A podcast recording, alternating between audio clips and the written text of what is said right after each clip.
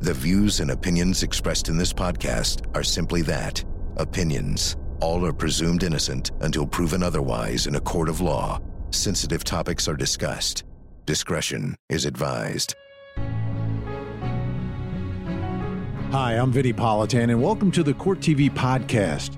This week, we have an audio edition of the Court TV original series, Judgment with Ashley Banfield, featuring one of the biggest televised trials filled with shocking twists and turns the trial of the Menendez brothers.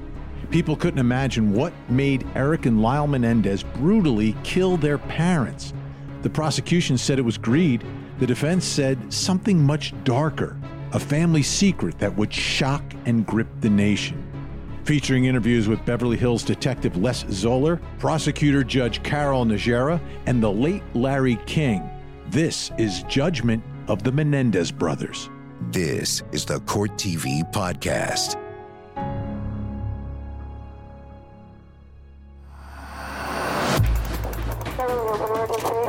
Someone killed my parents. Someone killed my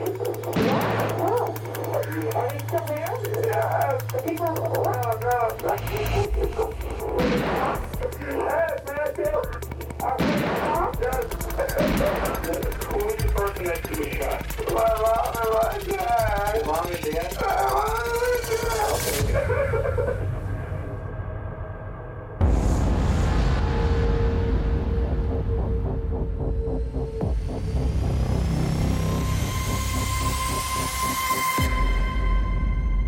It's a quiet Sunday night in Beverly Hills, California.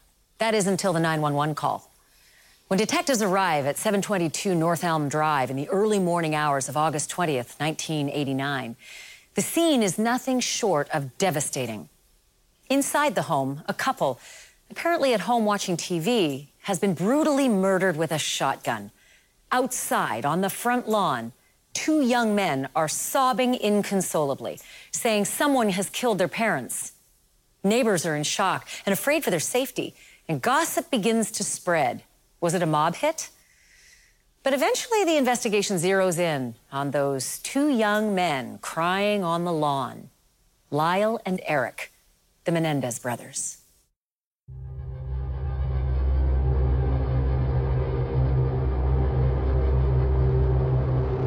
Not many Hollywood murder mysteries ever took a more dramatic turn than police are describing in a couple of savage Beverly Hills killings.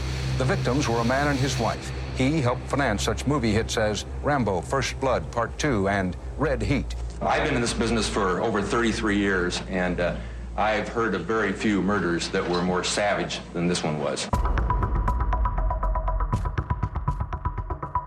Beverly Hills had not had a murder in years. The police department was stunned when they were called to the house. And what they found there was Lyle Menendez on the front lawn crying hysterically, saying his parents had been killed.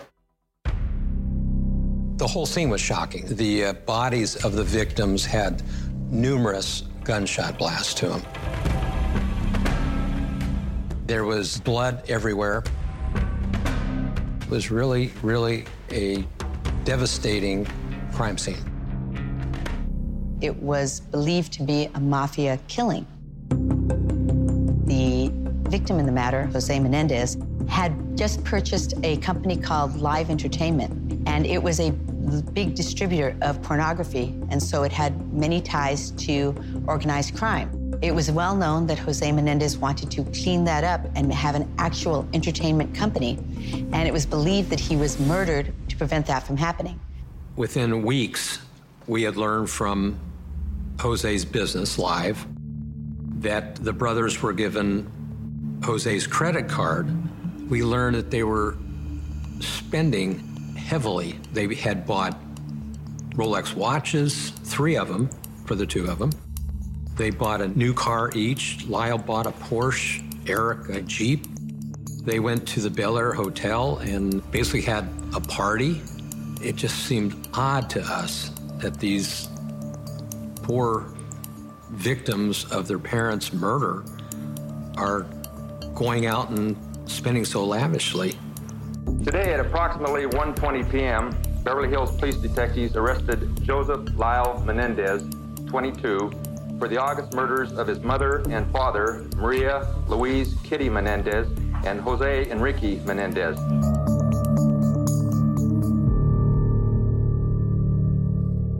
All right, then, I'll now turn to the lawyers and uh, they may make their opening statements. First, the prosecution makes an opening statement and then the defense.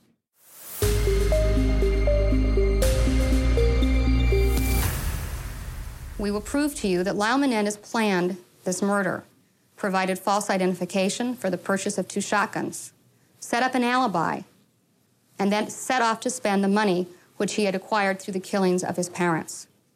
The evidence will show that the defendant, Eric Menendez, went to great lengths to cover up his crime, including lying to the police and blaming professional hitmen for what he and his brother had done. Pam and Lester were a strong team. Pam was an amazing attorney, and Lester was a solid, brilliant man. Eric Menendez bragged about committing the perfect murder, and he almost got away with it.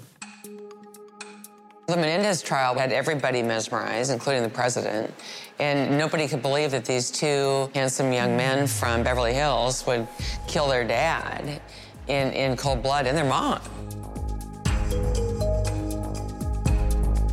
The judge determined they would have to have two juries. Each boy would be tried separately. And Jill was chosen to represent Lyle, and Leslie represented Eric. The jury for the defendant Eric Menendez is in the jury box. The jury for the defendant Lyle Menendez is in the audience. Do you remember about what time it was that you finally arrived? It's approximately 1 a.m. on the 21st of August. And what was the cause of death? Multiple shotgun wounds. And what was the mode of death? Homicide. I did not observe a break in. It was my guess at the time that whomever killed Jose and Mary Menendez uh, had been let in by them. We had the, uh, the record of sale of the shotguns that uh, we thought they used. It's a Mossberg 12 gauge shotgun. It's a pump action shotgun. We had their demeanor after the murders. Uh, they just kept saying the same old phrases over and over. And what was the phrase? Uh, oh my God, oh my God. The next morning, one of the officers came to us and said, The brothers are here and they want to get some things out of the house. What was the request? The request was to pick up some items. Those items in particular were tennis equipment. I go, Your tennis gear? I said, Well, where is your tennis gear? He said, It's in the room where our parents were killed. That was my first indication that something wasn't right there. At some point during the interview, Lyle Menendez mentioned that he smelled smoke. Do you recall that? I felt that if you saw smoke, it would have had to have been pretty shortly after the guns were fired. Police finally came to the conclusion that the boys were spoiled brats who wanted their inheritance and so decided to shotgun their parents to death. After the memorial service, you went shopping? Yes, very often. What did you shop for? A Porsche, uh, real estate, two condominiums and a patio home. I think if they had stayed remorseful and sad, deeply depressed, I don't know if they'd have been caught. For 12 years, between the ages of 6 and 18, my client, Eric Menendez, was sexually molested by his father. The dizzying case of the murders of Jose and Kitty Menendez has become a national sensation. The arrest of their two sons, Lyle and Eric, aspiring professional tennis players, wealthy and good looking, certainly makes for a story that's sensational. Their lavish spending spree in the weeks after the murders suggests to investigators that this is a crime of greed, a crime to inherit millions. But the defense is about to say something else. And that something else would stun the nation. All right, step forward, please. The break in the case came with a woman by the name of Judalon Smyth. And she said, I have some information about this guy that uh, was treating me, and he turned out to be my boyfriend, and he was also the uh, psychologist for the Menendez brothers. Why did you go to the police on March 5th and tell Detective Zoller that you had certain information about the Menendez brothers confessing? Because I believed that Jerry Oziel was going to have me killed. Dr. Oziel made an appointment for Eric to see him, and he would leave the door ajar so she could hear what was going on. And she said that she heard Eric tell Dr. Oziel that that he and Lyle had murdered his parents. Did Lyle ex- express anything about how he felt about the possibility of these notes getting read by someone else and how that might occur? Well, he was very concerned about um, someone else harming me and, and therefore having the notes come out. So he, he made a, a joke about us uh, having to be very good friends and that if somebody broke into my house and robbed me or, and began to shoot me, if I heard a shot behind me and saw the robber drop, uh, I'd probably see Lyle behind saying, uh, have a good night's sleep, Jerry. Everything Dr. Oziel did was so unethical. You don't record your patients. There is a level of confidentiality that's there. You don't record them. Who does that? Any further evidence to be offered by the prosecution? The people of the state of California rest their case as to defendant Lyle Menendez. Everyone thinks the case is going pretty well. But I mean, I know Leslie and I know how good she is. So I was just wondering, said, is it is it really? But there's nothing I could do at this point. Ms. Abramson for the defense. Thank you, Your Honor. The only question in this case is why did these killings occur? For 12 years, between the ages of 6 and 18, my client, Eric Menendez, was sexually molested by his father. Well, the big question is do you believe him? I mean, I think people were really surprised by the defense in this case. Leslie Abramson is a brilliant showman. I'm going to object to that answer, Your Honor. This witness has been trying to do Counsel, this. if you want to argue the matter, you can do so outside the hearing of the jury. Leslie Abramson. You know, I could see your eyes rolling when you're facing the witness. You will behave professionally. Is that clear? Yes, of course. I mean, she was a bitch on wheels. She was tenacious. She was a good lawyer, and she was intimidating, and she scared people. Want that? What you get today. She never gave up. She's super smart, super aggressive. She got in the judge's face. Are you inviting the court to find you in contempt because you're indicating you're going to do contemptuous things? No, no, I'm just saying there's only so much unfairness one can bear. She had beautiful arguments in front of the jury that were really passionate. You told your unstable girlfriend patient secrets, and now you were worried about whether or not she could be trusted. Isn't that what happened? Leslie was a fighter and a believer. I dated Angie Dickinson during that time, and Angie hated the Menendez brothers. And we had dinner with Leslie Abramson. And Leslie Abramson said at the dinner, These boys, I would adopt them. That's how much I love them. And Angie kicked me under the table. With a kick, I still feel the pain in the shin with the high heels. But uh, she was very mad at Leslie. But Leslie believed it. In the early stages of Jose Menendez's seduction of his son, which our experts will tell you is a classic pattern among incestuous males, he told the child that this was their special secret to be shared with no one. It was such a crazy, crazy case, you know, and the Menendez brothers and those sweaters. Uh, I, I like to know the science behind the sweaters. Dressing them in these pastel sweaters. I think in general it might have been a good strategy because they look like, you know, Boy Scouts or, you know, good little preppy boys. However, I think at that time the media switched it. And now they just look like affluent little children wanting money. For us, they were butchers. They were just spoiled, rotten kids who loved money more than they, they loved their parents. I didn't like Mr. Menendez. Uh, I didn't find him very likable. He asked me if uh, my dad ever gave me massages.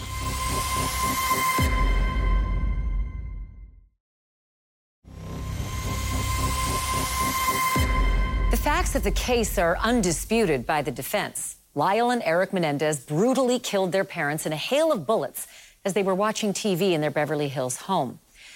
But the defense claims that sexual abuse of the brothers by their father, who they say was unabashedly supported by their mother, is the underlying reason for the murders.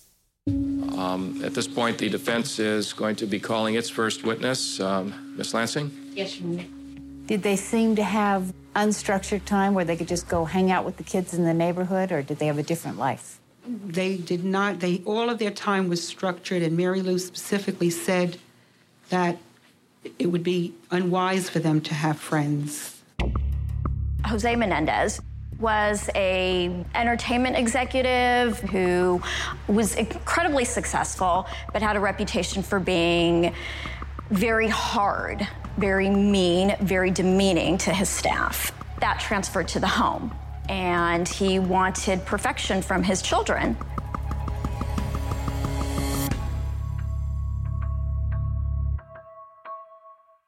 Do you know why you got fired? Because I stood up to him and I told him that he needed to back off because uh, he was pushing them too hard and it was making them unhappy. Why did you continue to coach them if so much that you didn't approve of was going on? Because I cared for them. There's two boys that I raised, that I loved, who had done this terrible thing, and maybe they were going to die. And you know, all this uh, was overwhelming. Did you think that your remaining as their coach had any impact upon Lyle or Eric's well being? Yes. And what impact did you think your being there had? Well, I, I thought it was about all they had. They surprised the heck out of the prosecutor, I think, with the volume and, and the weight of what they had in the, in the testimonies. Kitty would throw things at them. And what was it she said she felt about her children? She told me she wished they would have never been born because they had broken her marriage. They did have both of them total dedication. The problem is it became a sick type of obsessive dedication. He had no friends that we could find out about. His colleagues in the business found him threatening and really cold and hard to deal with. His relationship with his sons on other levels were terrible. He made them strive to be the best in everything. It was obsessive. Oh, he was um, abusive, um, could be cruel to people, even in a social setting. Were they confrontational with you? Extremely so. Were they frightening? Yes. Were they intimidating? Yes. He wanted his children to succeed. Most parents do, but he was relentless. Of all the people in the world who might get murdered, this one would be kind of on my top five list. I didn't like Mr. Menendez. Uh, I didn't find him very likable. Totally controlling, belittling, and instilling fear. I mean, 51 witnesses. I don't think I've ever heard of that. Did you look to see who had the power in this family? The mother was a very powerful figure. She would threaten the children with the father's power. So she had her own, and then she also had her own plus the father's. Did you ever have occasion to stay at the Menendez home in Muncie, New York? Yes, I did. Jose hit Lyle with his uh, closed fist. Now, in 1975, you went to visit the Menendez home again for this three and a half to four months, and then again in 1977, correct? Yes. You were not allowed in the room. What did you mean by that? As soon as Jose took either one of the boys into their room, the door was locked behind him. And Kitty made it very clear that you did not go down the hallway to listen or go near that door. You couldn't go down there. I mean, you were you stayed in the living room or you did something else, but you didn't go anywhere near the hallway. He asked me if uh, my dad ever gave me massages. And did you understand at that point what he meant? No, I didn't. Lyle came down and indicated to me that he and his dad had been touching each other, and he indicated that it was in his genital area. Well, he told me his father was massaging his. He used that word? Yes, he did. Most reveal their abuse uh, sometime in adulthood. It's the rare client that I've seen that has revealed in, in childhood and then also is now coming into treatment in adulthood, although that does happen.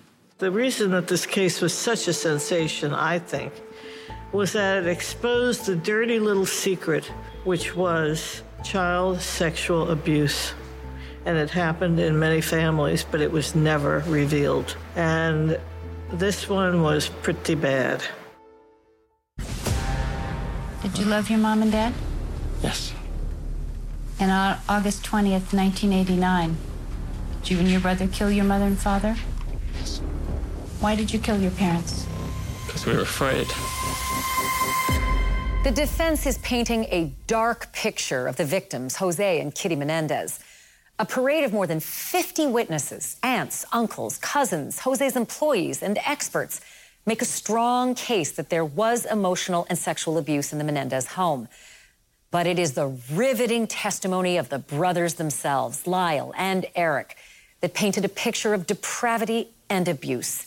Hard to watch, impossible to ignore. The defense may call its next witness. Defense calls Joseph Lyle Menendez.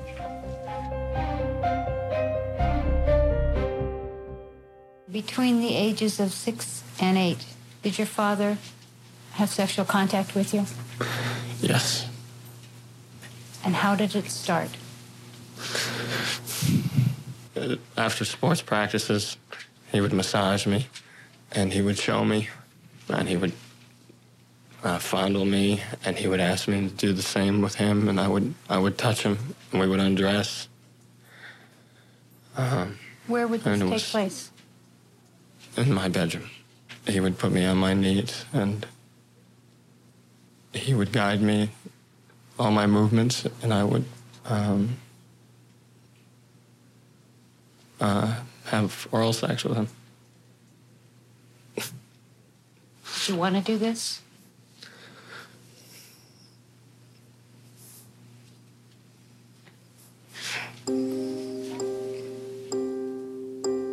In the media, that's all you would hear is that these two rich boys killed parents for money. The people who think that did not sit through the same trial that I did. He used uh, objects, uh, What kind of objects? a toothbrush, and some sort of shaving utensil brush. It was sad, and everything was out there their entire life. And some of the most embarrassing things about their life were now for everybody to see. And did he try to anally penetrate you with something else? He did. And what was it? He raped me. Did you cry? Yes. Did you bleed? Yes. Were you scared? Very. Did you ask him not to? Yes. How did you ask him not to? I just told him, I don't, I don't.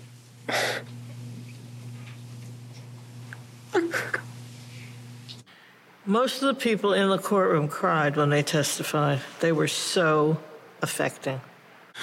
I just told him that I didn't want to do this, and that it hurt me.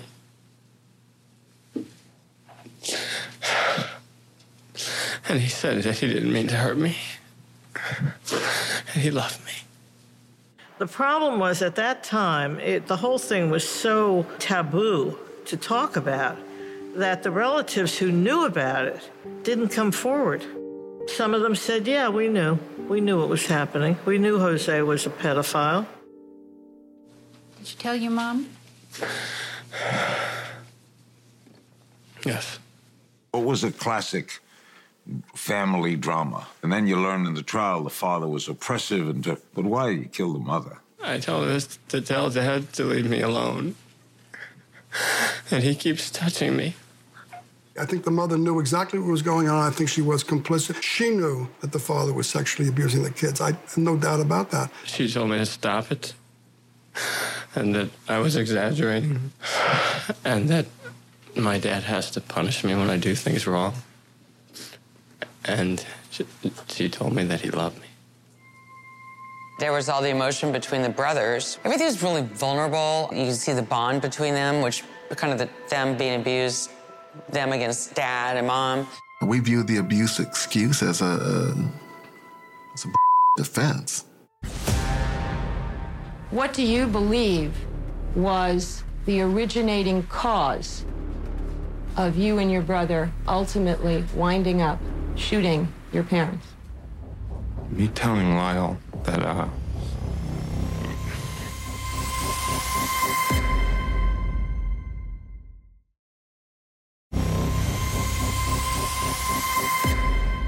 wrenching testimony alleging the sexual abuse of Lyle and Eric Menendez stuns the courtroom and had the nation glued to their TVs. But the defense is not claiming the killing of Jose and Kitty Menendez is a crime of revenge. The defense says that on the night of August 20th, 1989, the Menendez brothers feared for their lives. The legal term is imperfect self defense. Let's um, have the witness come in and the uh, juries uh, come in as well. My impression of Eric during my first hours that I spent with him was that he was so distraught, he was so emotional, he was so depressed that he would break down and start sobbing. In my view, he was on the edge and he was teetering. And I was worried that uh, he was going to become psychotic and we'd have to transfer him to the psychiatric unit. Eric Galen Menendez, M E N E N D E Z.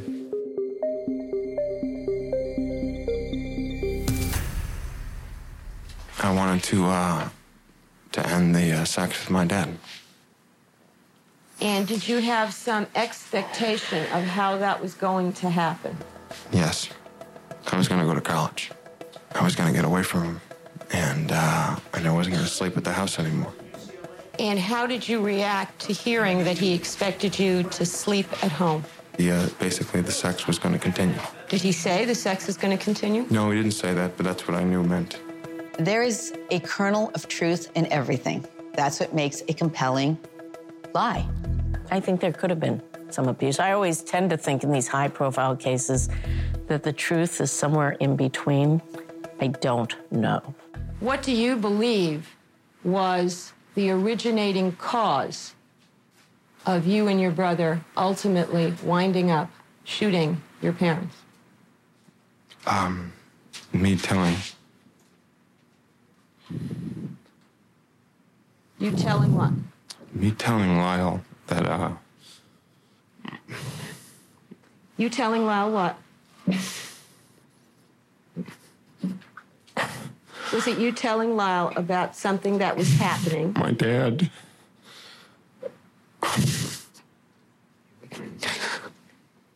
Okay. Oh, my dad.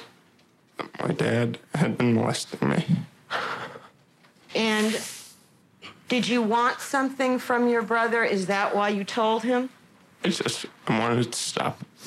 If they were actors, they were really, really good. The tears were real. The sexual abuse, I believe, was concocted in order to make the victims look not worthy of life. What did you think your father had in mind when he first said, Get up to your room, I'll be there in a minute? Well, I, I knew what he was saying. What, in your opinion, was he saying? That he was going to come up to my room and have sex with me. That's what he always did when he said that. I swore and told him he was a, a sick person, and I told him no, and that he wasn't going to touch my brother again, and I threatened him. How did you threaten him? I told him I would tell everybody everything about him, that I would tell the police, and that I would tell the family. Their lawyer, Leslie Abramson, put forth a defense which she called imperfect self defense. And that defense holds that someone who is fearful for their life, who feels that they are in imminent danger of being killed, have the right to respond. They claimed that they believed their parents were going to kill them. What did you think was going to happen? I thought we were in danger. I thought he had no, he felt he had no choice, But to what? that he would kill us. What did you think was happening? I thought my dad was going to come up to my room and have sex, and I thought they were going to kill us. You thought both things were going to happen. Yes. I think what was going on with Eric and Lyle is not just PTSD, but something called complex PTSD, where it's trauma upon trauma upon trauma. It stunts them. They function in a way where they have to compartmentalize their life. It's survival. I was sure that that was it. They were in the den, and my dad had closed the doors, and I didn't believe that, that dad was going to finish any movie or talk to Eric. I thought he was just buying time. And I, I realized that uh, they had been waiting for Eric to get home. What did you think was going to be the result of that night? That I was going to die. I thought they were going ahead with their plan to kill us. Then? Yes. So what did you do? I ran upstairs to tell my brother that it was happening now. As I was running toward the foyer, I just remember thinking, they're gonna get it. They're gonna get this. They're gonna get this. They're going to get the gun? Yeah. My brother got there first, and just, we just burst through the doors, and uh, I started firing. I just remember firing. At the moment they burst into that room, they thought that, that this was it. It was either them or us. And that's why they just went in with guns blazing. It was really eerie. The TV was making illuminating lights, and it was, it was horrible. All we think about in moments of trauma when there is a trigger is survival. What do I need to do to survive this moment now? Their mother had been a silent collaborator in all of this. She let it happen. They just couldn't take it anymore, basically. Now, what was it that happened after the shooting ended? I heard a noise from my mom. And what was your reaction to that noise? I just ran out of the room. You reloaded? Is that yes? Yes. And what did you do after you reloaded? I ran around and shot my mom. Where did you shoot her? I reached over and I shot her close. Nobody had come. So then we started to talk about what we wanted to do. And I believe I went upstairs to call. So you called uh, the police? Call the police. The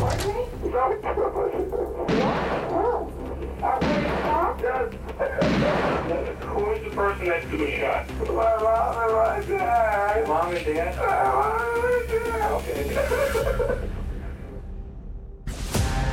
They cared about their sons. They might not have been perfect, but they were human beings and they had the right to live.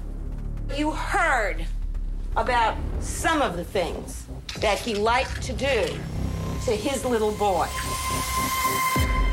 The Menendez brothers' murder trial has put front and center claims that Lyle and Eric suffered a lifetime of emotional and sexual abuse at the hands of their parents. The brothers don't deny killing them, but will their lawyers' bold legal strategy of imperfect self defense work? Will jurors buy that the brothers feared for their lives the night their parents died? The trial is about to come to an end, but there's one final twist. We're now ready to proceed with the argument phase of the case and first the prosecution and then the defense.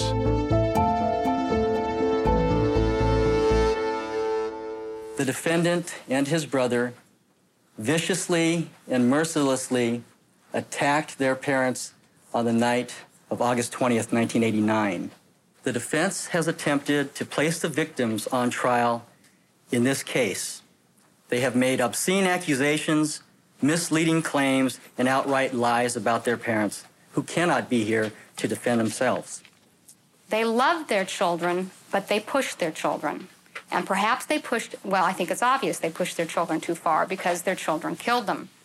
But to say that these people were the monsters portrayed in this courtroom belies human nature. And it's the people's position that the sexual abuse is here to make the parents look so bad that you don't care that they're dead. They cared about their sons. They might not have been perfect, but they were human beings and they had the right to live.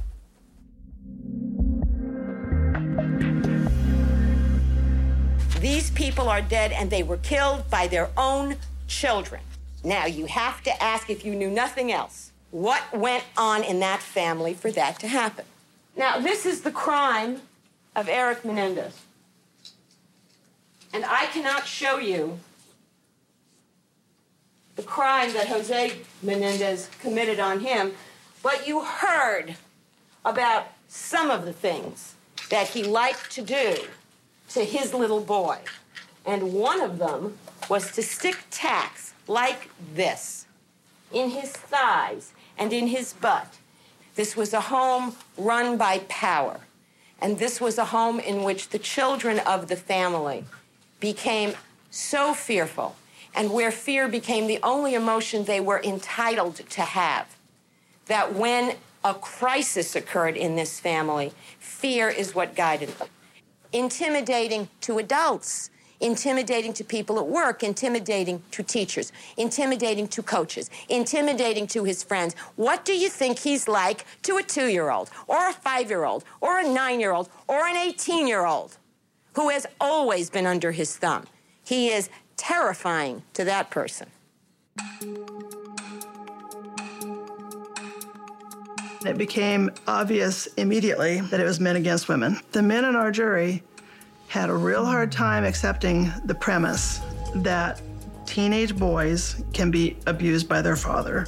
A lot of the female reporters were believing about the sexual abuse, and a lot of the male reporters and the cameramen were not. So every day for a month, we deliberated.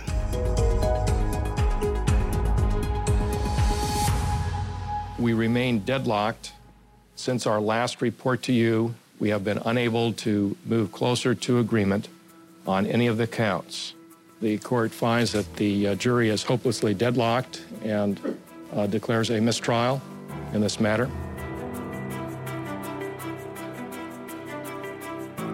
We regret to inform the court that we are unable to come to a unanimous decision.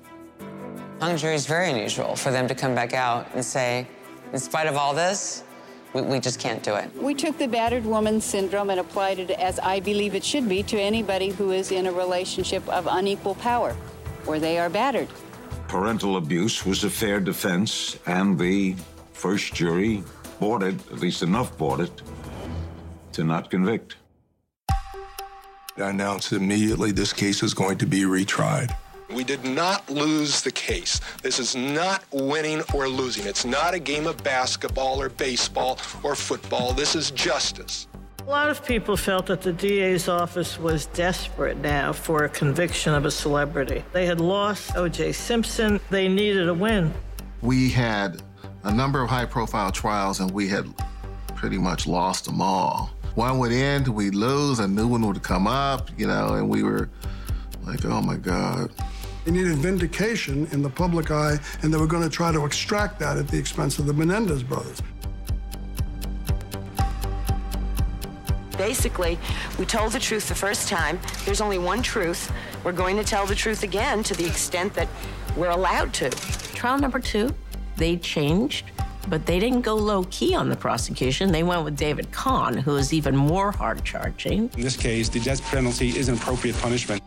We like doing what we do, which is basically putting people who need to be put away into jail. Whether you believe they were abused or not. And I'll take the devil's advocate approach and say, for sake of argument, let's say they were abused. Is it still a first degree murder?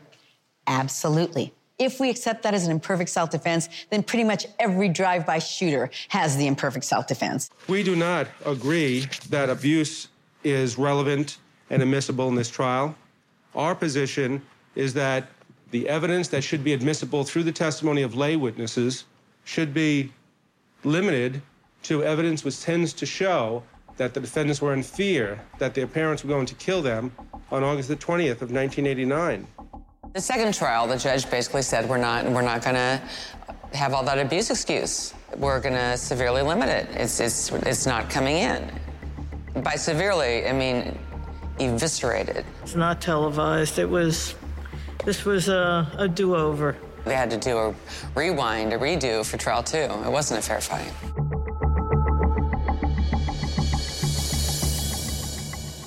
I think it's going to cause the jury to take a closer look at the claims of the defendants and whether they are, in fact, truthful claims. Some people felt like there was almost a collusion between the judge and the prosecutors to convict these boys by virtue of the things that they did.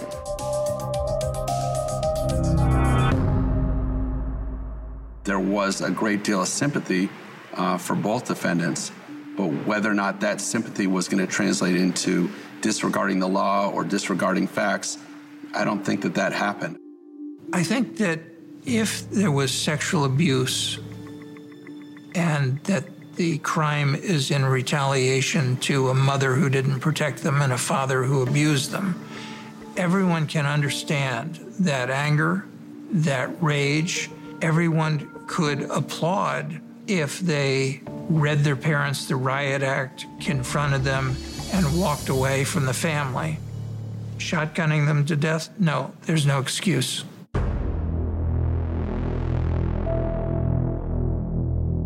The judge handed the verdict to the clerk, the clerk to the deputy, the deputy to the juror.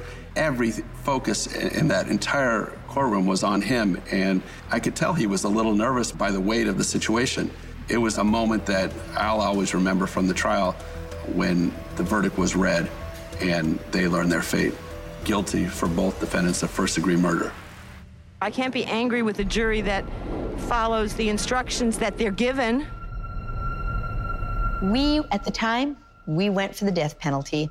I saw the autopsy photos and the crime scene photos. They were ghoulish. I thought anyone capable of doing that should just be taken out of the gene pool completely.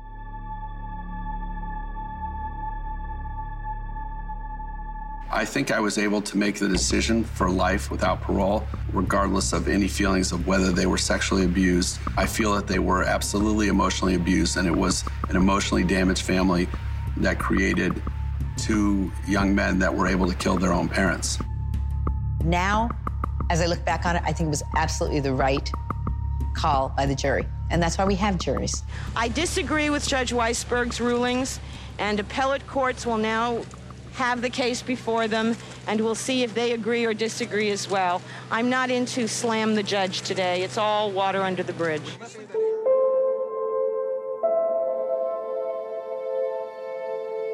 Well, if I were offered, you know, the opportunity to defend them in a third trial, will I take the case?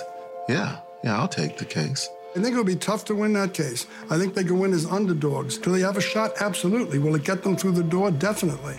Oh, I'd love to take a case like that, sure. I think life without was an appropriate sentence. But yes, if the case came to me, I would take it. They're going to spend the rest of their lives in prison. On the good side, I will say that they're both such considerable human beings that they will find a way to be productive. Lyle is relieved because he wants to live. Uh, you know, life without parole is not something to be looking forward to. So you can't say that he's happy, but certainly he's relieved that it's life and not death. They murdered their parents. They were convicted. And now they're going to be punished the rest of their life for those acts.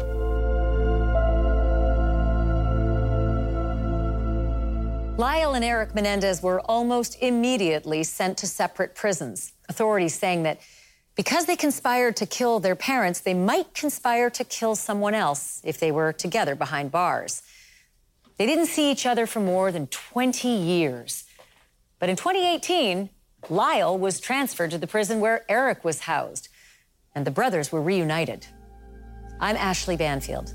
Thanks for joining us. There you have it, another in depth look at an incredible trial.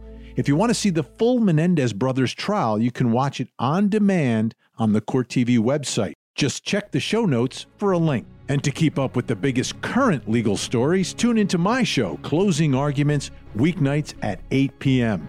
Thank you so much for downloading, and as always, please don't forget to hug the kids. This podcast is a production of Court TV.